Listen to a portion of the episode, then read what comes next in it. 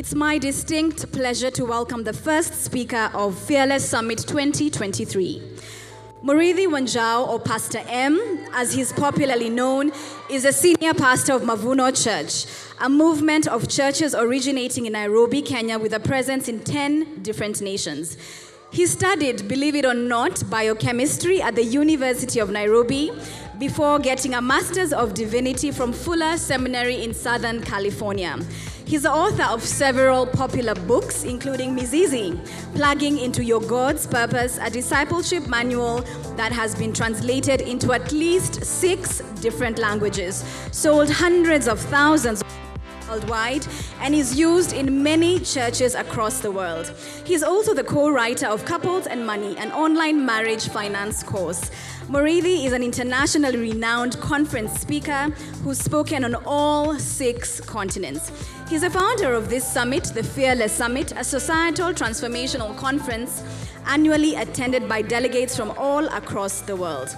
He's become an influential thought leader, mentoring many leaders who are seeking to bring positive change to their cities and nations across the African continent and beyond. Murithi's many passions include leadership development, starting new churches, and societal transformation. He's been married to his college sweetheart, Carol, for 29 years, and they, with their three children, live in Nairobi, Kenya. Ladies and gentlemen, put your hands together for a rousing welcome to the Fearless Summit visionary, Pastor Murithi Wanjau.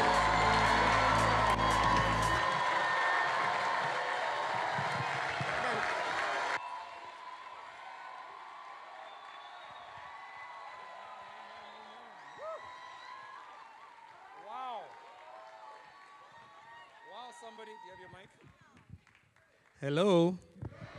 Can you hear us? Amen. Wow. So, first thing I want you to do is do the fearless salute Jesus forever. Come on, somebody. That's right. Jesus forever. Amen. We're, we're so excited to have every single one of you here. Welcome, welcome, welcome to Fearless 2023. It's really good to see everybody here. And I'm going to just ask Pastor Carol if she would just speak a blessing over us as we prepare our hearts for what the Lord has for us. Is that okay? Yeah. Pastor Carol. All right, let's pray. I want us to invite the King of Kings yeah. and the Lord of Lords into this place. And um, I don't know how many of you know that we need to do it in the atmosphere. We need to speak into Athi River and into this space and command it to allow to, to allow the king of kings to come into this place. So let's pray. Lift up your heads Athi River. Yes. Be lifted up, you ancient gates, that the King of glory may come in. Yes. Who is this King of glory? Yeah. The Lord God Almighty, Yes. the Lord mighty in battle. Lift up your heads, O ye gates.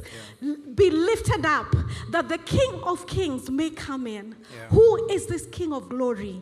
The Lord Almighty is the King of glory. You, we Lord. welcome you, King of Kings, into this place. Yes. We say, take your rightful place. We surrender ourselves to you. We submit ourselves to you. We say, only you are worthy. You are worthy, Jehovah God. Yes, we, we, we are expectant. We stand in awe and, are, and, and wait to receive from you, wait to hear from you. When on others you're calling, do not pass me by. Yes. Do not pass us by. Jehovah, we are ready. Speak to us. In Jesus' name. Amen. Amen. Amen and amen. Come on, let's appreciate Pastor Carol. Woo! Amen. Please have your seats. It's so good to see everybody here this morning. What a privilege for us at Mavuno to host you for Fearless 2023. I just want to say, first of all, that it is an honor, a singular honor. You know, there's a guy in the Bible who, who did a party and he, he, he, he threw everything down for the people who were supposed to come, and then they didn't come. That's not a good thing. And so, for us, one of the biggest joys is just to see everybody who's taken the time, the trouble to be here with us for these next three days. I just want to say, Karibuni sana. Welcome to Nairobi. Welcome to Athi Welcome to Kenya. It's so great to have you here. I want to just give a very special welcome to all the, the pastors and the leaders of faith, the leaders, uh, the, the, the, fathers of the faith who are in this house. Uh, we're so excited to have you here. Uh, Apostle Moses Mukisa uh, from the Pearl of Africa, my brother, and Pastor Ari. It's such a joy, always a joy to have you guys here. Uh, we're so excited to have you here. Mavuno, are we excited? Whoa, like we're so happy to have you. Uh, Pastor Newell, all the way from, is that Pastor Newell? Yes, from Nigeria. He's in the house as well. Uh, this man is just fire. He's dangerous. And you're going to be meeting him later on. Another, what are those guys called? Special Forces. Uh, Apostle Moses Kalanzi from Uganda.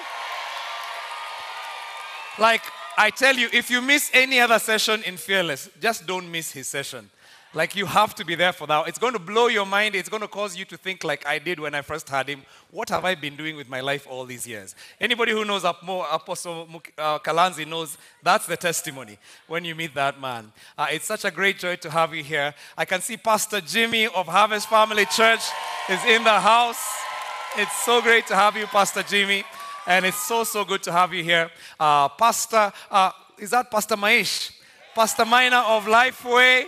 It's so great to have you. Uh, Lifeway is one of our uh, uh, uh LifeSpring, Lifeway, Life, LifeSpring. LifeSpring is actually a sister church that was planted by Nairobi Chapel, just like we were. They're like an older brother because they were planted before us. And it's always an honor to, to host our older brother in the house. Welcome. We love you guys, and we're so happy you're here. Uh, one other person is, uh, I need to introduce uh, Pastor Benga. Pastor Benga is actually, come on, stand up and wave. Pastor Benga is uh, the regional director for New Thing Africa. It's, a, it's, it's basically a catalyst uh, for, plant, for starting movements. Uh, and he's basically catalyzing movements across Africa. And he's had a big influence here. He's an amazing man of God, all the way from Nigeria, but now he's become a Kenyan, and we bless God for him. I see Pastor Morris from JCC. Uh, Pastor Morris, it's great to have you here as well. Karibu sana. Uh, it's such a joy to have you here. And then one person who it's always a treat for me to have in the house. Uh, he's my brother. When we were called to start this church, uh, he's the man who God actually revealed to me that I need to call him. He was leading a church at that time, and God told me, call him and ask him to stop his church and come and join you to plant your church. That's a, who does that? And so I told the Lord, Lord, this cannot be you. This one cannot be your voice. And then one, as I'm arguing with the Lord, I get a phone call from the same man I'm arguing. And the man says, I don't know, I'm getting a very disturbing message. God is asking me to stop my church and close it down and bring it to Mavuno. We start together. And this is none other than Pastor Simon Mbevi. Simon the man, Mbevi, he's in the house. And it's such a joy to have Pastor S. He's a, a national voice, an international voice. He's had a huge impact in the church in Kenya and beyond. And we are so grateful to have you, Pastor S. It's always a joy to have you here. Bless the Lord. I know there are many other pastors. I saw Pastor Kevin Derito from District Church. It's great to have you, Pastor Kev. I don't know if Pastor Christian, do I hear Pastor Christian? He's not there. Come on, Pastor Christian, just wave. You're there in the house as well. Uh, Mariners Church. Uh, he's, a, he's a son of this house as well, and we're so grateful to have him. Any other pastors in the house? Let me just ask all the pastors if you just stand, uh, ministers of the gospel from different parts of the world, just stand up where you are. This is a trick question, by the way. Uh, all right. Amen. Come on, let's appreciate these who are standing.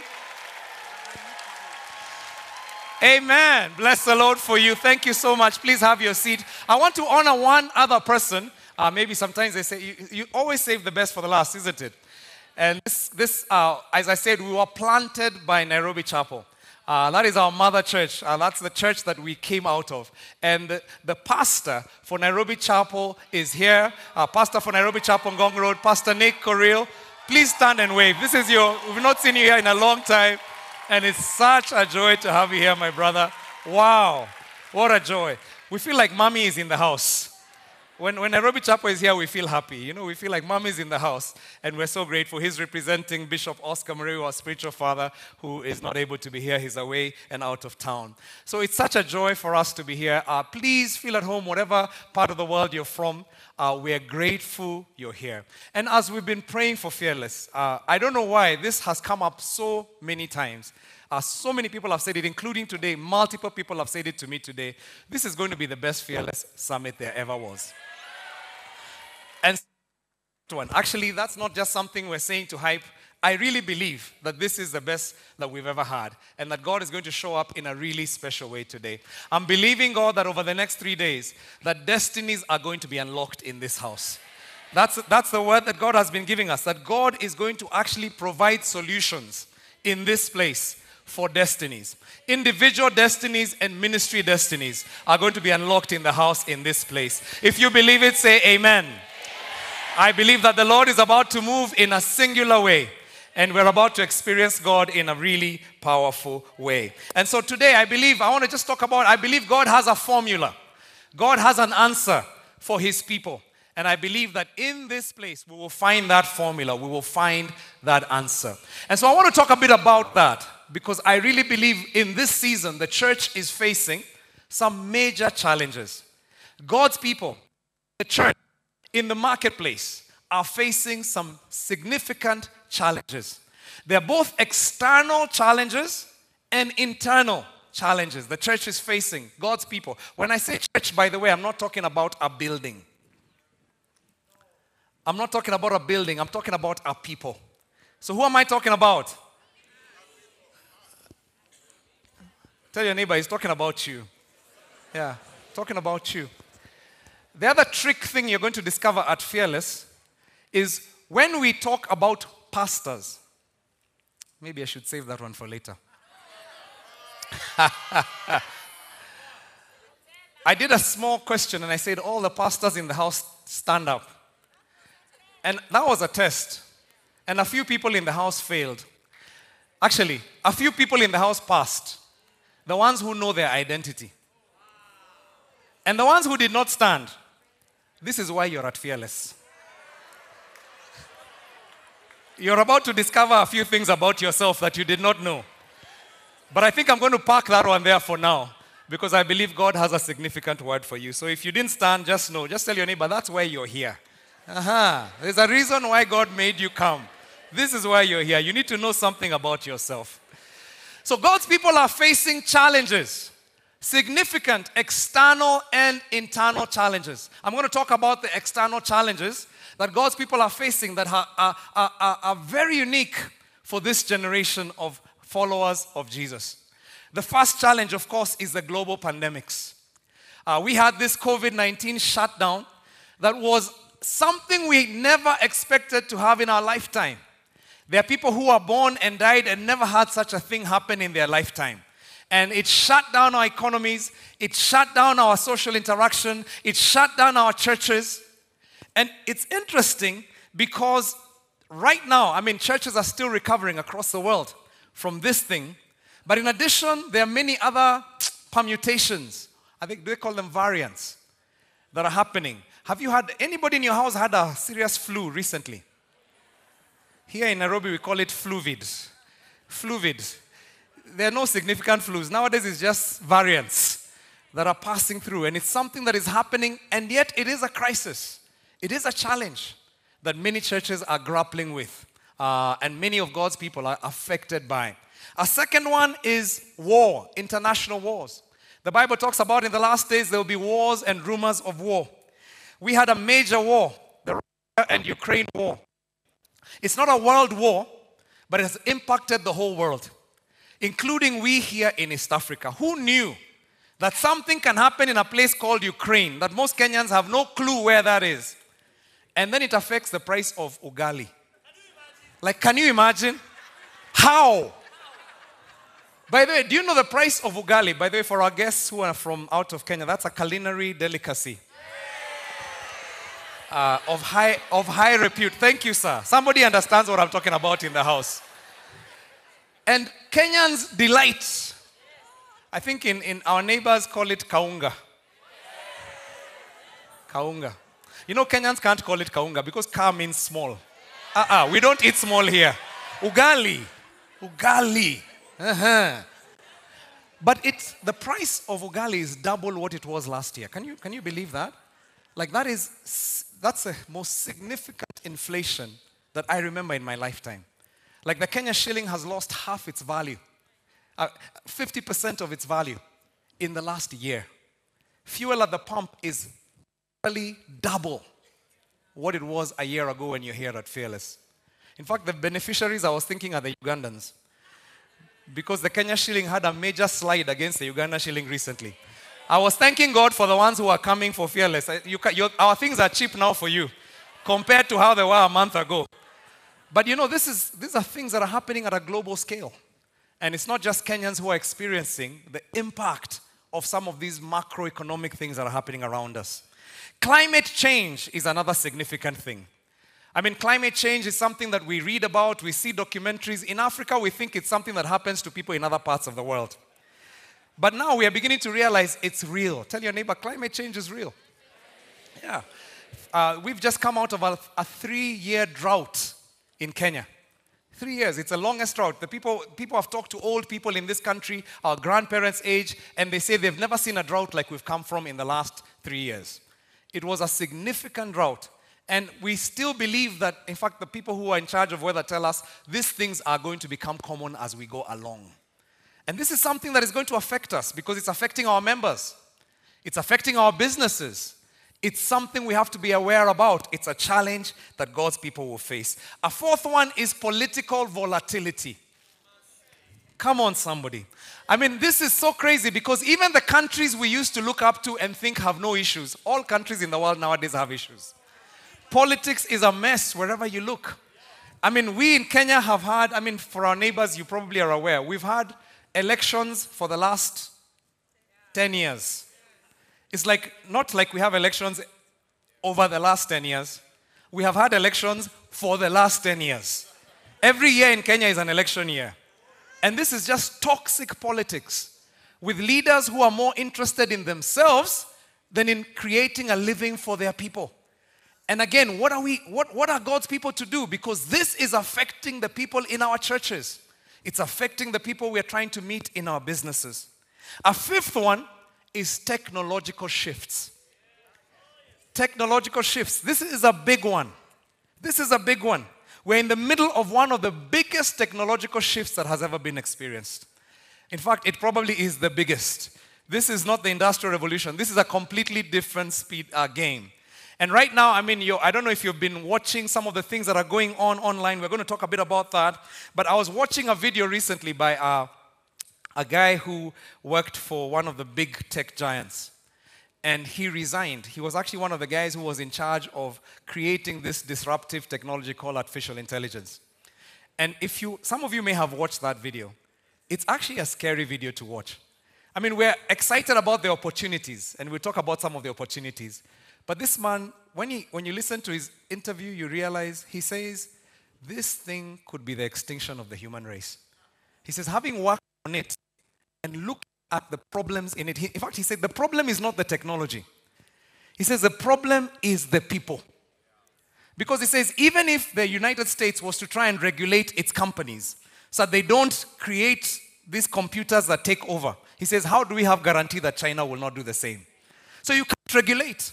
And so right now it's a race to the bottom. He says the most, the most intelligent computer today is as intelligent as Einstein. The most intelligent computer can do anything, could think like Einstein. Einstein was pretty high IQ. The most intelligent computer is more intelligent than, okay, let me say me. Somebody might catch feelings. You might think I'm, I'm, I'm, no, no, it's more intelligent than me. But he said over the next two years, the most intelligent computer will be a billion times more intelligent than Einstein. Why is that? Because we've gotten to the place where it's not human beings designing them, it's computers designing computers. And the guy, I reached a place where I have tried to advocate for good use of these things, and then I realized nobody is listening. And so he retired, and when he's asked, Why did you retire? He said, I decided to go home, look after my wife and children, and live a good life.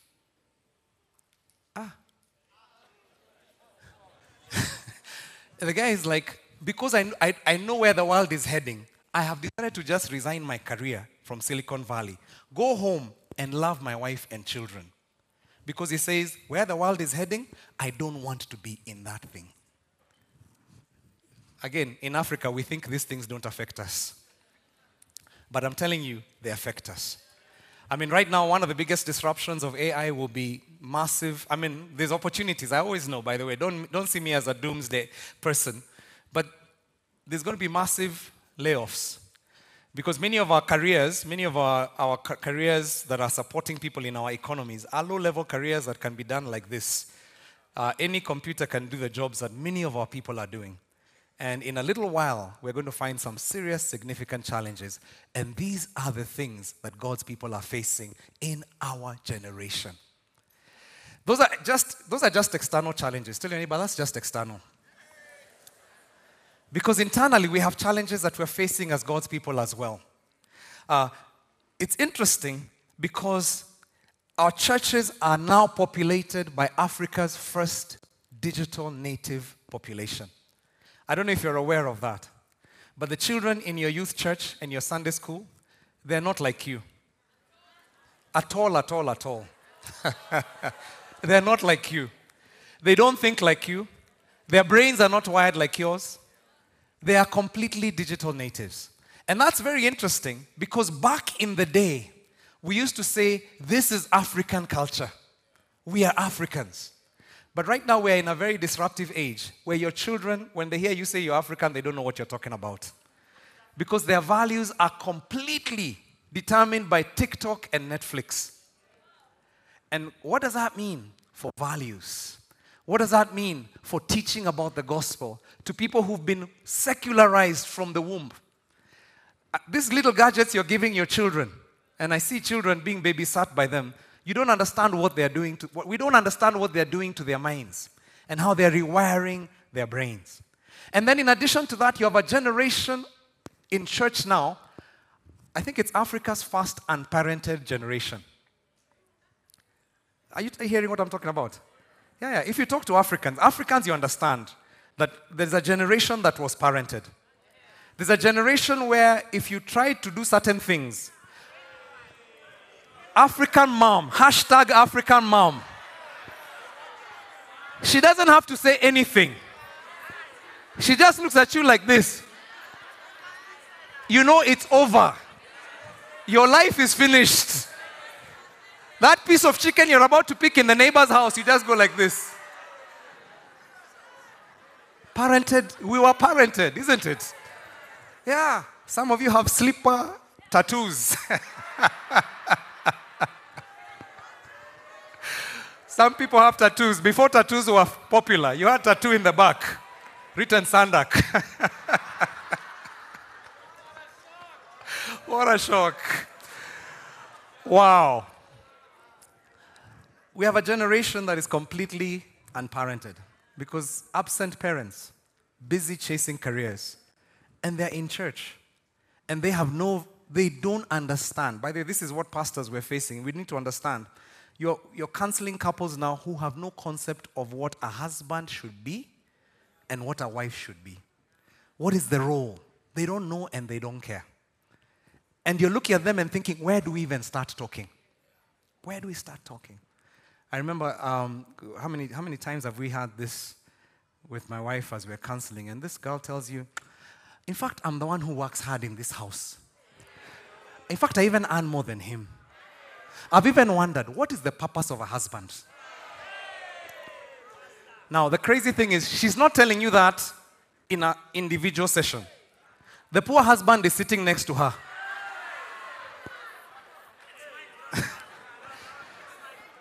and he's smiling, by the way. And you say, Where did the rain start beating us? There's something that is happening. There's an undercurrent of change, a culture change that is happening within the church of God. And in the book of Judges, chapter 5, verse 2, it says, A generation arose that did not know God. And sometimes we think that's a very long time to come. And we don't understand that generation is already in our churches, it's being babysat in our Sunday schools. These are the challenges we are facing today. Many Christians have no confidence in speaking about their faith, in defending their faith, Many Christians believe that all ways, all routes lead to God. By the way, the Christians in your churches, many of them will be like, look, us, we believe in Jesus. Them, they believe in Buddha. Those ones believe in Muhammad. What's the problem? And there might even be some in this fearless who are wondering, so what's the big deal, Pastor? It's just the situation we're in. That these are the internal challenges. Even as we're thinking of the external ones, internally, there are significant challenges that are facing us. And challenging times like these, you, you, you find yourself praying like King David. If you've ever reflected on these things, you find yourself praying like the Psalms. Psalm chapter 11. When the foundations are being destroyed, what can the righteous do? What shall the righteous do? Psalm 11. In the Lord I take refuge. Let's read that. It says, In the Lord I take refuge. How then can you say to me, Flee like a bird to your mountain? Verse 2. Do you have it? For look, the wicked bend their bows, they set their arrows against the string to shoot from the shadows at the upright in heart. That's what's happening right now. And then in verse 3, he asks this question. He says, Let's read this together. When the foundations are being destroyed, what can the righteous do? What can the righteous do? You know, I've come to see that it's very easy for us to be. If you movie Titanic, there's a band that plays while the ship is sinking. It's very easy for us to be the church that just played our organs and played our keyboards and danced in church as the ship was going down. We need to be asking this question when the foundations are being destroyed, what must the righteous do? And I believe that when David asked this question, he found the answer. He found the answer because in verse 4, he says something, and it's very significant. He says, let's read it together. The Lord is in his holy temple. The Lord is on his heavenly throne. He observes everyone on earth. His eyes examine them. Verse 5. I need somebody quick on the machine. Verse 5. Come on, come on, come on. I'm going to send someone from Worship Harvest to go and take over.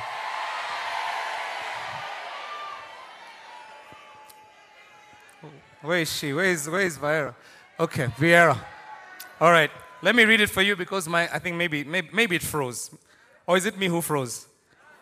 I'm still here. Okay. Verse 5 says, The Lord examines the righteous, but on the wicked, those who love violence, he hates with a passion. And on the wicked, he will reign. This, this is a very interesting kind of picture of God. Because many times our picture of God is that sweet baby Jesus. He says, On the wicked, he will reign. fiery coals and burning sulfur. A scorching wind will be their lot. And then verse 7 it says, For the Lord is righteous, he loves justice, the upright will see his face. David discovered that the solution when the things are being shaken is to go back to the sovereignty and the kingship of God. He began to understand that for us, when the foundations are shaken, we must understand who the king is. Because many times when our foundations are being shaken, the thing that causes us to, to forget, to run, to fear, to flee like a bird to our mountains is we forget who is sitting on the throne. And so we must discover and we must proclaim and we must begin to follow the king. This is what this scripture is telling us. And, and why am I talking about this? Why is this so important for us to start fearless with this message? It's because I've, be, I've, I've, I've come to see that for too long, we as Christians have come to think that Jesus died to make us nice people. We think that Jesus died to give us good marriages and to make us wealthy and to make us safe as we wait for heaven.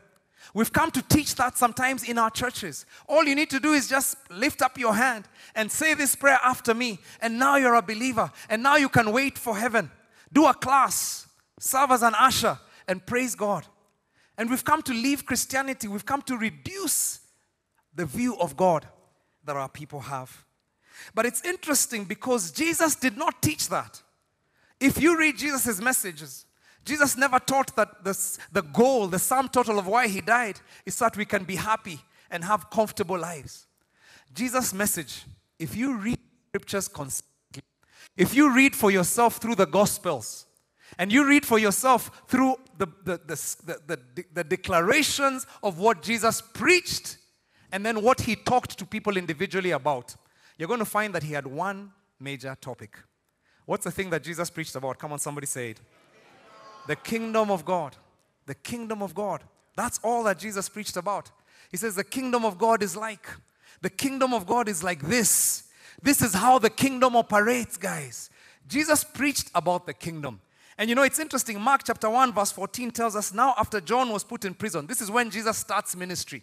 And it says, Jesus came to all Galilee preaching the gospel of the kingdom of God and saying, The time is fulfilled, the kingdom of God is at hand. Repent and believe in the gospel.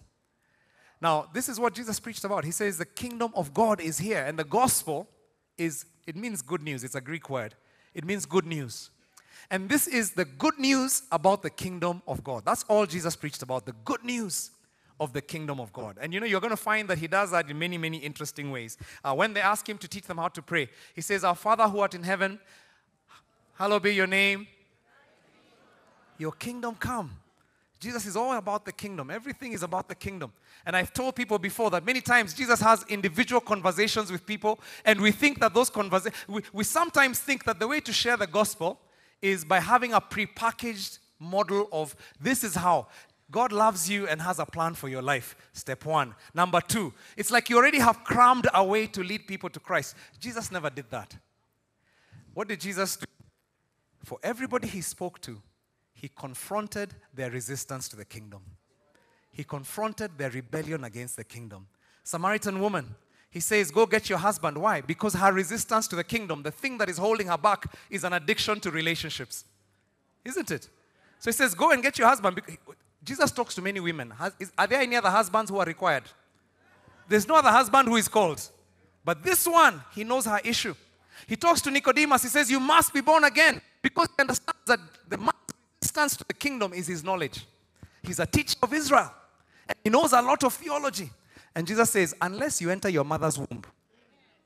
By the way, Jesus never says that to anybody else. He never uses that word born again. It's only one time in scripture, in John chapter 3. And the reason is because this man's issue. Yeah. By the way, Jesus never told Zacchaeus to be born. Zacchaeus was not really born again. If you ask me. Because what happens? Jesus say, Zacchaeus says, I have decided, Lord, from today, I'm giving away four times what I, what I have stolen from people. Anything I've, uh, I'm giving to the poor, and every, everything I've stolen, I'm restoring. And Jesus says, Today salvation has come to this house. There's no sinner's prayer, there's no born again. He says, Today. Why? Because this man's resistance to the kingdom is what? It's corruption. He doesn't believe he can get ahead without cutting and taking shortcuts. Come on, Kenyans in the house. That's a principality that many of us have been affected by. And for us, surely, salvation for a Kenyan is not saying a sinner's prayer. It is saying, I will never be corrupt again. Jesus says, Today salvation has come to your house. Yeah, that's, that's, that's what it is. And you, you see it over and over the conversations Jesus has every time. It's because of res- he, he, he confronts their resistance to the kingdom. And why is this? Because you see, the word kingdom comes from two words King, dom, king and domain. And it's talking about the domain, the territory, the region that a king has authority over. That's what the word kingdom is. And basically, what this is saying is that God is a powerful king. And God has come to take charge over his creation. You see, the people in Jesus' time, they understood kingdom. We don't understand kingdom because we live in democracies. In a democracy, if you don't like your leaders, what do you do? You vote them out. Kick away. away. You just kick them out, isn't it? Yeah, get out, get others. But in, king, in kingdoms, there are no elections. Yeah. We had a monarch recently die, the queen. And she died and stopped being queen at the same time. There was no referendum, there was no election. When she died, queenship ended. And then they didn't have a search committee. They didn't have political parties having a caucus to decide who the next king is. There was no parliamentary commission to vet and to have a declaration of wealth. There was nothing like that. Her son, by virtue of being born, her son became the king. Kingdoms are very different. And people in democracies, we don't understand kingdoms. When Jesus talked about the kingdom, they killed him, they crucified him because they understood this is a seditious message. This is a message that turns over everything. Can I use? Can I change to this, by the way? I prefer to talk without the interruption. Please. All right. Many Christians, we, we, we, we don't understand just how disruptive the faith is meant to be. We don't understand that accepting Jesus is not just fire insurance, it's not just to keep me safe from hell. It basically means I am no longer in charge. There is a king who has taken over. And the king, I don't decide. Have you ever heard people saying, you know, I'm sensing the Lord is saying this, but I'm praying about it? What are you praying about?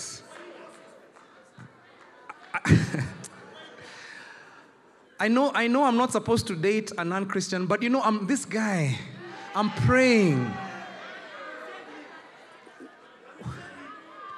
In fact, I, in fact, he's even better than the non-Christian guys.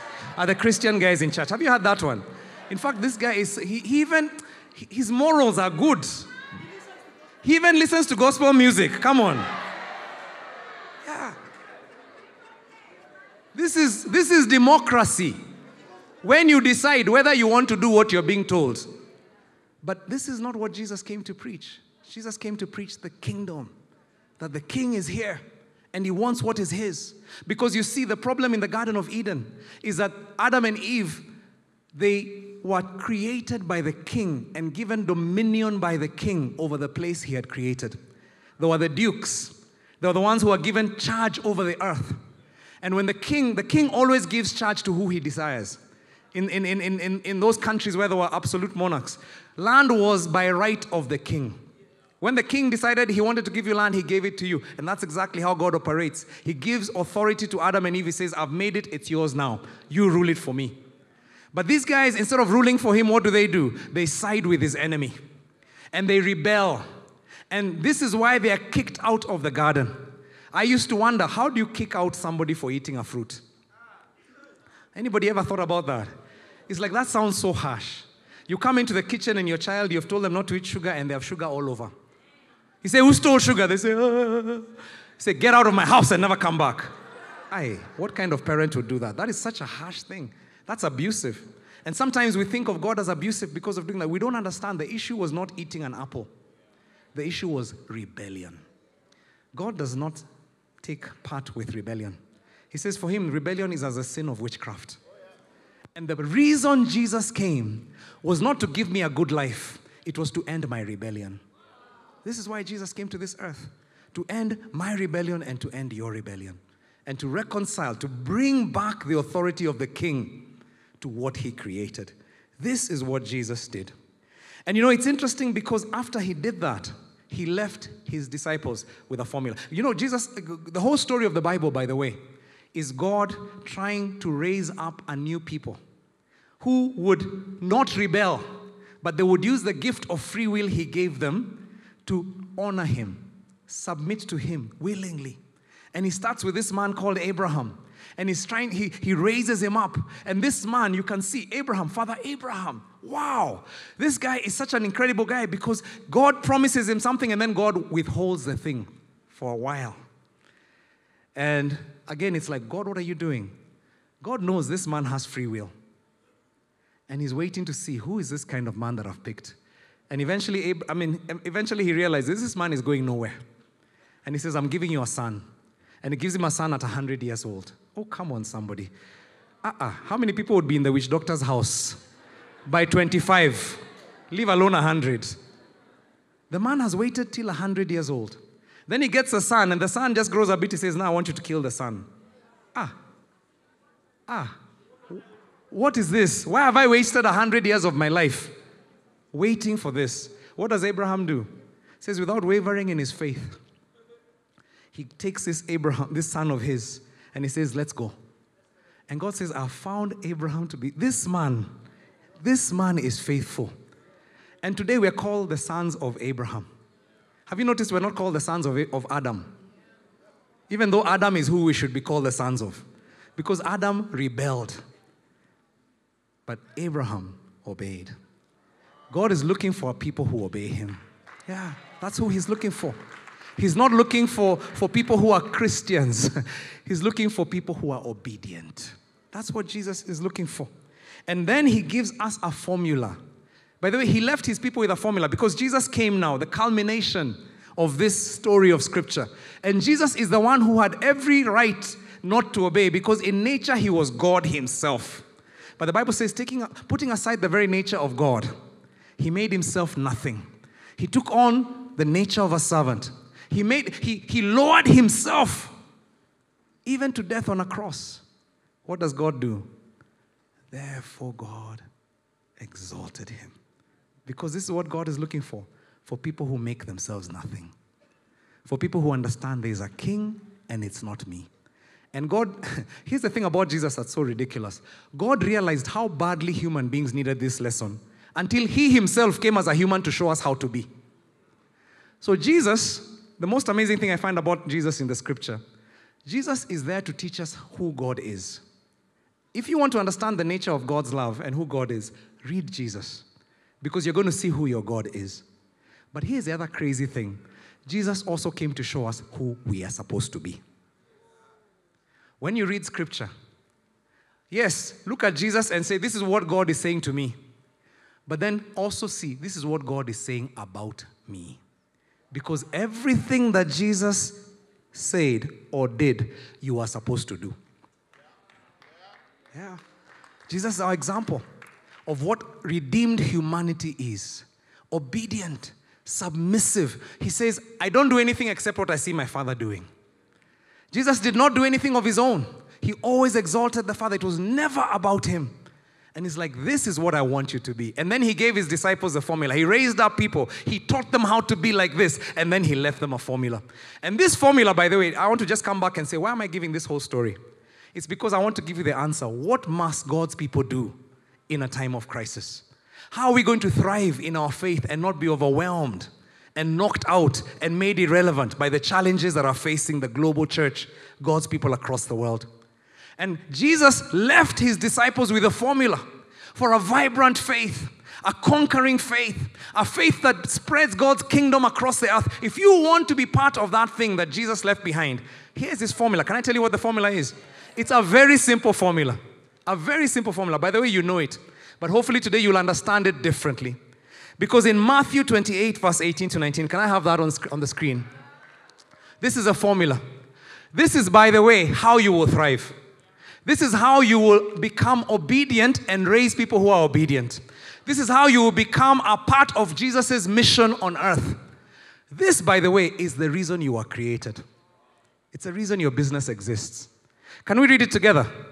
Matthew 28, verse 18. What does it say? Then Jesus came to them and said, All authority in heaven and on earth has been given to me. Just wait right there. Some authority? A bit of authority? Most of the authority? What did he say? All authority has been given. Guess what happened? The conquering king has come back and taken the authority back from Satan. The authority that was stolen from you in the Garden of Eden is now mine. That's what Jesus is saying. Because guess what? When Satan tricked Adam and Eve, he took the authority. He became the prince of the air. Jesus had to come as a man. This is how God is. God is so, when God makes a principle, he sticks to it himself. God did not come and fight Satan. He says, Because you're the one I gave authority, I now have to come as a son of Adam myself enter a woman's womb, be born as a child, go through temptation like every human being, live an obedient life, and gain the authority back for you. And then he says, Now that I've gained it back for you, what do you do? Come on, verse 19. Aye, come on, go. Somebody go. Go. Therefore, go and make disciples of all nations, baptizing them in the name of the Father and of the Son and the Holy Spirit. And verse 20, and teaching them, come on, just say it if you know it, and teaching them to obey everything that I've commanded you. And surely I am with you always to the very end of the age. Wow. Wow, what a wow. What a shocking wow. Jesus is talking about obedience. Have you ever noticed that we always hear the preaching part, but we don't hear the teaching them to do what? Yeah, we don't hear that part, but that's exactly what this thing is. He came to help us obey. He came to help us understand our rebellion is over and the king is in charge. And he says, Now that's your job. Teach them to obey. We carry out our mission to rule the earth by making disciples. It's that simple. What does that even mean? A disciple was somebody who followed somebody else and followed behind them and learned their teaching. And basically, in those days, they dedicated their life. A disciple dedicated their life to following a teacher or a rabbi. They spent time with them. They went into their house. They ate food with them. They served them and washed their hands. This is what a disciple did. They learned in the process how to think like that teacher, how to speak like that teacher, how to be like that teacher. They spent so much time with them that it was said that when the master of the disciple died, they would not die because the disciple would continue to live the life of the master. This, by the way, was common in Israel. This is not Jesus bringing this. It's not an innovation by Jesus. This is what, when a Jew had, in those days, had disciple, that's exactly what he understood. A disciple was not just somebody who said a prayer. A disciple is somebody who changed their whole life to follow somebody else. And the disciples of Jesus, that's exactly what happens. They're, they're catching fish. And what does Jesus say? He says, Follow me. And immediately they left everything and they followed. These Jews knew what it meant to be a disciple. You know, it's so interesting because in the early church, the, the disciples understood their role. And those who are following Jesus understood their role. Paul uh, says to his disciples, Follow me as I follow Christ. Imitate me as I imitate Christ. He knew that the principle that Jesus left, by the way, he doesn't say imitate Jesus as I imitate him. Does he say that? What does he say? Imitate me. He understands that this thing is about teaching people to follow. And he's saying, as Jesus taught me to follow him, I'm now teaching you to follow me. And he says, You teach others to follow you. The things you've heard me say and do, commit to others and help them to follow you as well. What is to imitate? It means to follow, to copy, to do what somebody else is doing. That's what it means to imitate, to become like someone else. We don't, we don't make disciples by doing Bible study.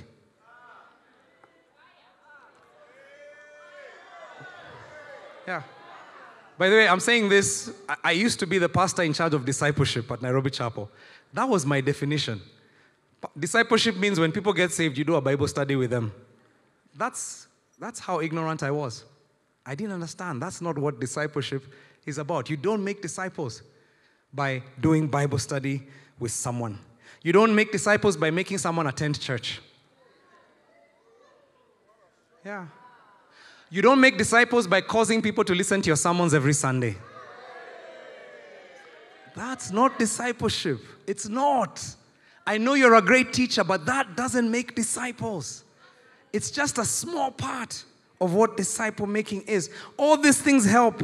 But being a disciple, making a disciple, uh, we make a disciple by asking someone else to follow us and to follow us and imitate us as we are imitating Christ.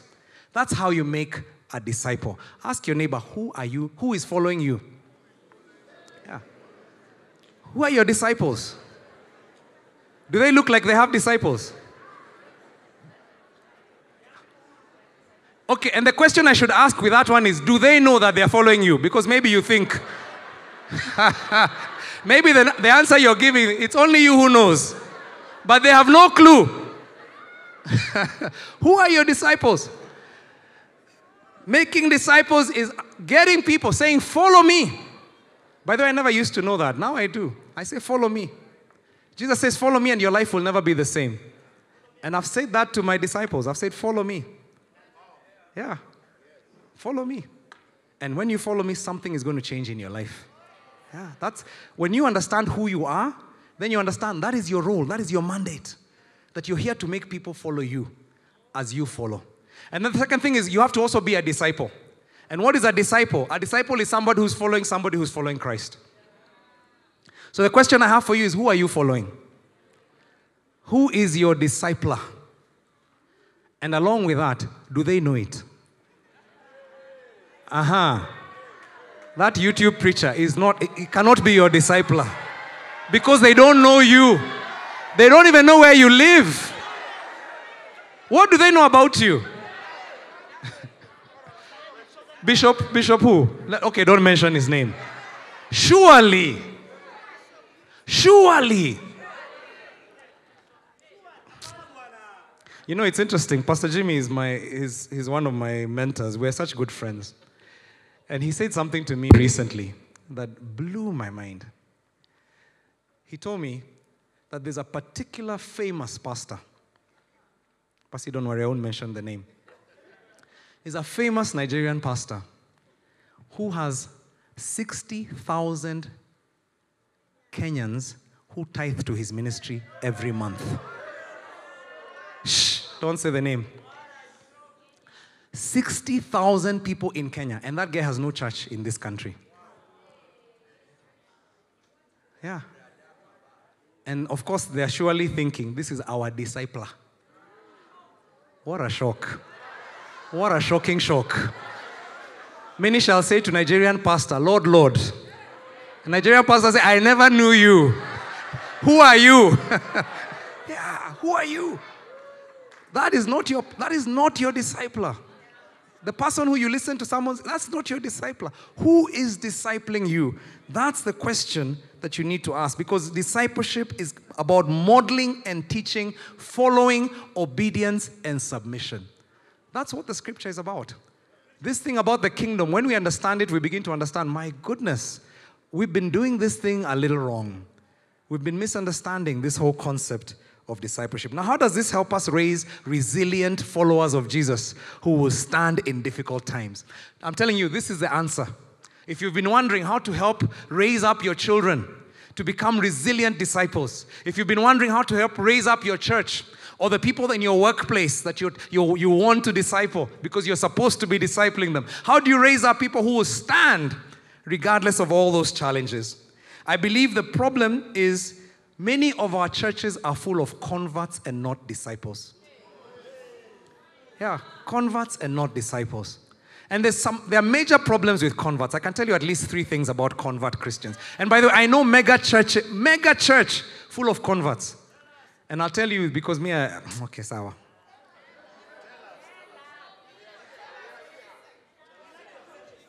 Ah, convert, converts are not, you don't want converts around you. You don't want converts around you. They will cause you pain. They will cause you pain. Convert Christians are conditional Christians. They're conditional Christians.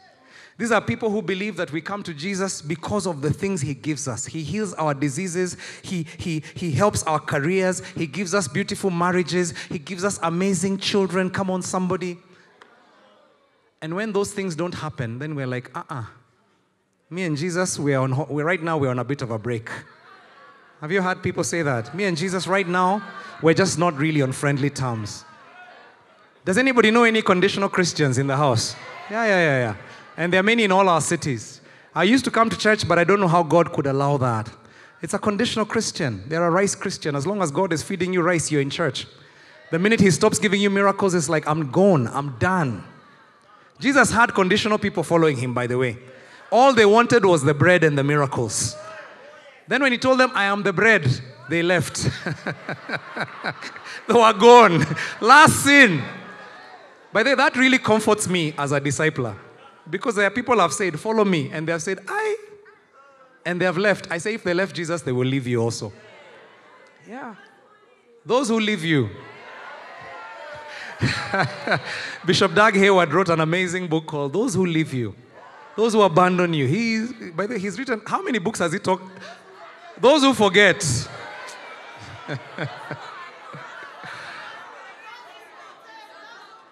Those who pretend. Those are convert Christians. Those are convert Christians. Yeah. Those who accuse you. I can see people have been reading in this church. The people on this side look like they've been reading. Huh? I don't know about that. The people on this side, There's something that is happening. I don't know. What are you guys thinking about the people on this side? Aye. Oh, th- these ones are reading the newspaper. Taifa Leo. please, please, please. I need some people knowing what we're talking about in the house. One of you is a devil. By the way, those are all titles, and I would really recommend that with the knowledge we're talking about, with the, with the revelation we're talking about, try read those books. Bishop Dag is one of the few movement, and I'm going to talk about this in my second talk. He's one of the few movement leaders globally who's actually writing and has written a lot of books. And I think when you begin to understand how to read those books, because when you, when you read them without revelation, like I did at the beginning, they are very offensive. Ah, Books written to converts cannot understand those books, by the way. those are hard books to understand. You need to be in a discipleship space to understand them. Convert Christians are convenience Christians. They are convenience Christians. People who embrace the teachings of Scripture that they like and ignore the ones they don't like. Yeah. And our churches are full of these Christians. They've, their values in their marriage, in their business, are exactly the same as those of people who are far from God. The way they, ma- they manage relationships, exactly the same. The movies they watch, the stuff they're seeing on, on Netflix, exactly the same. The same. The same. Aish. Aish. You know, it's interesting. this thing called YouTube can embarrass people. Should I go there? you know, this internet, it doesn't forget. Huh? Anyway, let me leave that one. It's not political. Let's maybe day two will be a bit better friends. This one, I, might, I think I might, I might burn some bridges too early. you know, in, in, in Mavuno, we have 4:30 prayers, and often we'll have people play videos, music videos of their gospel Christian artists in the video. Once in a while, you know, YouTube has a very naughty way of recommending the videos based on what you've been watching. Okay, now you understand why I can't go there. I didn't go there, by the way. I didn't. I promise. I just was trying to say why I can't go there. You, you get. I was just trying to help you understand why it's not important for me to go there right now, okay? Convenience Christians. Do you know any convenience Christians, by the way? Yeah, they're, they're, when, when God's word is amazing, He fills me with good things, He knows the plans He has for me. Come on, somebody. Mm. But when God's word is saying something I don't want to hear, ah, ah, ah. I'm praying. I'm, pray, I'm praying. Let me just pray about this. The third thing about these converts is that they're consumer Christians. They believe it's all about Jesus and me. And they have no idea that this thing is not about you, it's about you being part of a family. Do you know that? I always say, here's the thing I used to do when I was a consumer Christian I uh, misappropriated the promises of Scripture because I thought the promises of Scripture were given to an individual. I know the plans I have for you, declares the Lord. Plans to prosper you and not to harm you. Come on, somebody. Until I began to understand, Jesus, God never gave that promise to an individual. That promise was given to the people of God. And many times we have misappropriated the scripture and we think it's for me. And we don't understand it is for the chosen people of God. And because these convenience Christians don't understand this, they believe I can just stay at home and flip church the way I flip TV program. I no longer need to go anywhere because this is not about people, it's about me and Jesus. I feel like I've frozen to the people on that side. They're not hearing me. Can you hear me, guys, at the back? Yeah, I'm frozen. Eh? There's, there's a way that people have come to misappropriate the Bible. And they read it as if it is for me and Jesus. And they don't realize you, you are nothing but a part of the body of Christ. You are a part of the body. And the blessing of God comes to you in the context of the community of God's people. Read the scriptures. By the way, there are very few promises that are for an individual. Majority of the scripture, 98% of the promises in the scripture are to the people of God. This is why, by the way, when we pray at 4:30 as a church, we pray together every every day of the week. And we pray at 4:30 as a church. Many people will tell you when we started praying at 4:30 is when miracles started in this church. Yeah. Because before we were praying alone and people were saying, but I want but I can pray. God can also hear me. Who are you? God hears his body. God relates to his bride. When you come by yourself, you're out of order. Yeah. Because you're like that. Anytime a part of the body decides to do its own thing, we call it cancer. Yeah.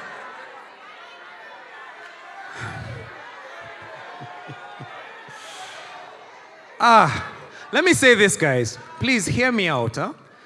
This thing called convert Christianity will not survive the challenges that are facing our generation.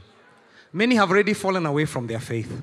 Many have left church. Many are now in a place where their faith is simply just a, it's just a placebo. It's something because they're used to church. So they have to come on a Sunday and sit behind a screen and watch it and satisfy their, their sense of feeling that I'm a Christian. But they're the farthest thing from what Jesus intended.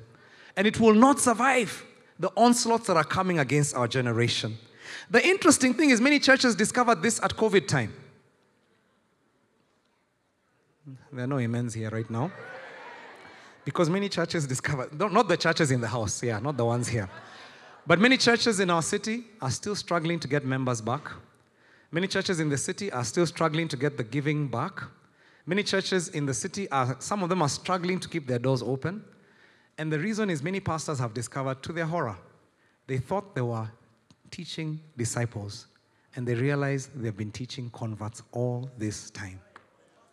And converts are dangerous. Pastor of converts, church of converts. You don't want to belong to the church of converts. That's not the church for you. It's interesting because at the same time, as churches were suffering, churches of converts were suffering, there were certain movements of churches across the world that actually thrived and seemed to even do better in the middle of difficult times. There are certain churches that seem to explode. In fact, they grew faster and are doing better as a result. It's interesting. Uh, I think it was I had I think it was you, Abmo, who told me this that Winners Chapel, in the year when all the churches were shutting down and people were all struggling, they planted 10,000 churches. 10,000 churches. Aish. What is that? How do, when the mountains, the foundations are being shaken, people are planting churches. As people are running, others are running to the mountains. This church, actually, I think it was also, I, it might even have been you I heard saying that they built a thousand buildings, over a thousand buildings in one year as people are struggling. And by the way, I saw this consistently in movements of, of the gospel in Nigeria. I saw it consistently in movements of the gospel in Korea. I saw it consistently in movements of the gospel in Brazil, in India, in very interesting places. And I kept asking myself, God, why are you working in those places and you're not working in East Africa? Is it because we did something? What did we do? Are we the ones who maybe were descended from the guy who saw Noah naked and then now we are facing car? Is, it, is that the problem? Why are we not growing? Is it that we don't pray as much as those people pray? But we pray. By the way, East Africans pray. Ah, East Africans pray, you guys. Our churches know how to pray. So the problem is not prayer. The reason our churches are not multiplying globally across the world is not lack of prayer, it is lack of discipleship. It is lack of discipleship. If we focus on filling churches with converts, we will never thrive. But if we make disciples, our churches will thrive. Jesus says, I will build my church.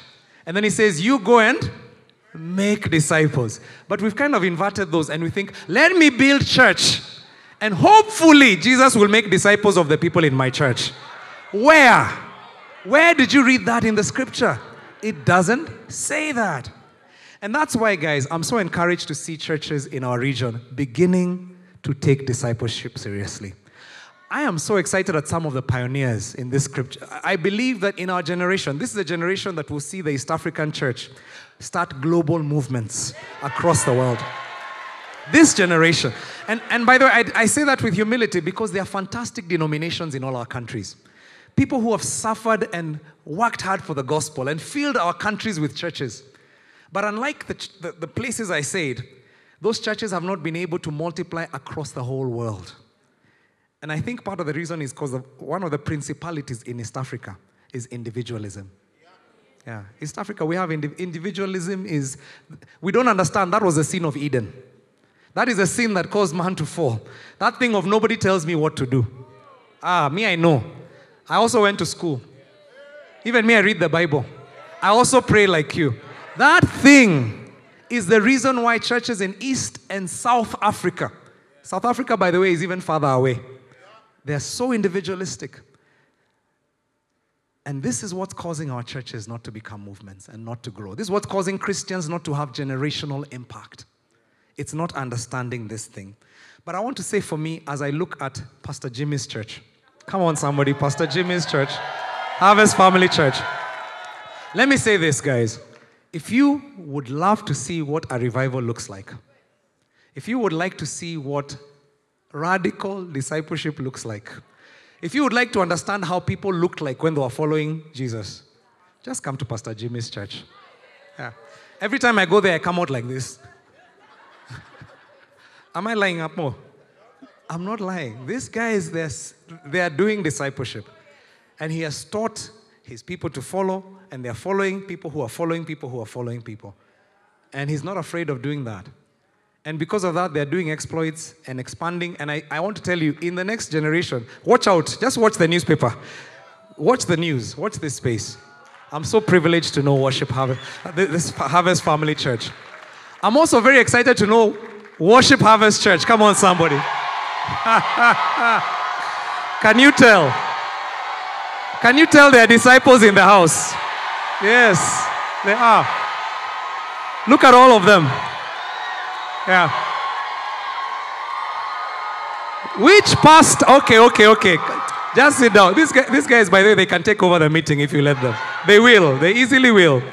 But we love worship. Which church can the pastor show up in another country and then he has a whole army? That is a whole church. Where else do you know churches that do that? Only the Pope.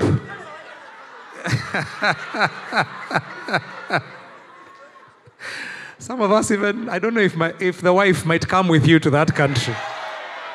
But mine I know will come. Mine will come. Mine will come. As for me and my house, at least. But, Pastor, what a joy to be part of a movement of incredible disciples.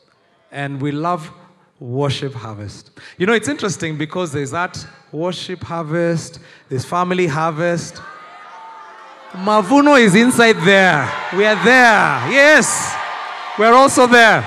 Yes. Where are the disciples of Mavuno? Are they in the house? They're also here. Yeah. Yes. Oh, yes. Yeah, we bless God. I, I bless God because we're learning in this season, and God has chosen in humility, somehow in our generation, it's a generation He's going to teach about following. Where the generation is going to teach about rebellion and the sin of Adam and Eve. Where the generation that is going to put aside that rebellion and become children of Abraham and stop just being children of Adam. Where the generation that is going to go across the nations and plant churches and make the, make the gospel go everywhere, change every sector of society. Not because of our wisdom, but because of who we are carrying. This is a generation that I'm glad to be part of. And Jesus says, And surely I am with you always. If you want the presence of God in your church, if you want the presence of God in your home, make disciples. Make disciples. Make disciples. Make tell your neighbor, make disciples. Make disciples. Ah, you know, it's interesting because Paul says in Romans 8:19, the creation groans, waits in eager expectation for the sons, the children of God to be revealed. I believe this creation is feeling the same pain that we are feeling in the church. The challenges are real, and the creation is waiting for help. And the only way the fulfillment, the longing of creation will be fulfilled is when we churches, we Christians, begin to raise up and reveal the sons and daughters of God. This is what's going to change the world. I've come to understand that this is the secret. This is the formula. This is the thing that's going to help you succeed and thrive. This is the thing that's going to make your children go farther than you. This is the thing that's going to make you be part of a faith community that will not be knocked down by the challenges, but will actually thrive because of the challenges. Are you up to the task? Will you follow the King? Amen. I want to conclude with a couple of questions, and then we're going to move into the next session. The first question is Who are you following? Ah, who are you following? And do they know? do they know? Who is your discipler? And do they know? yeah. Do they know? By the way, if you know your discipler, shout their name out. Yeah. Amen. Amen. A disciple making church, in a disciple making church, everybody knows who their discipler is. And everybody knows who they are discipling. So the next question I want to ask you is who is following you? Who are your disciples? Yeah? And do they know? do they know that they're your disciples? Yeah? And then number three, how can you turn your church, your career, or your organization into a disciple making extension of the kingdom of God? Yeah. How? What will it take for you to turn your church, your, your, your career, your business into an extension of that kingdom of God, that disciple making kingdom of God, so that you can be part of Jesus' mission to restore a rebellious world to its rightful king. Amen? Amen. I want to just take a moment and allow us to just have a quick conversation with our neighbor. And what I want to ask you to do as we set up for our next speaker is just ask this question What do you hear God saying to you in this message? What have you heard God say to you? Because God never says something for entertainment, He says it for you to obey. What have you heard God say to you through this message? Just one minute. Let's take a moment. Don't take, don't, don't take long. You don't know, if you don't know them, introduce yourself. What's one thing you've heard God say to you through this message? Just what do you sense the Holy Spirit is saying? What is He awakening in your heart? What passion is coming up that wasn't there? What affirmation is He giving you? Maybe He's affirming what you're already doing.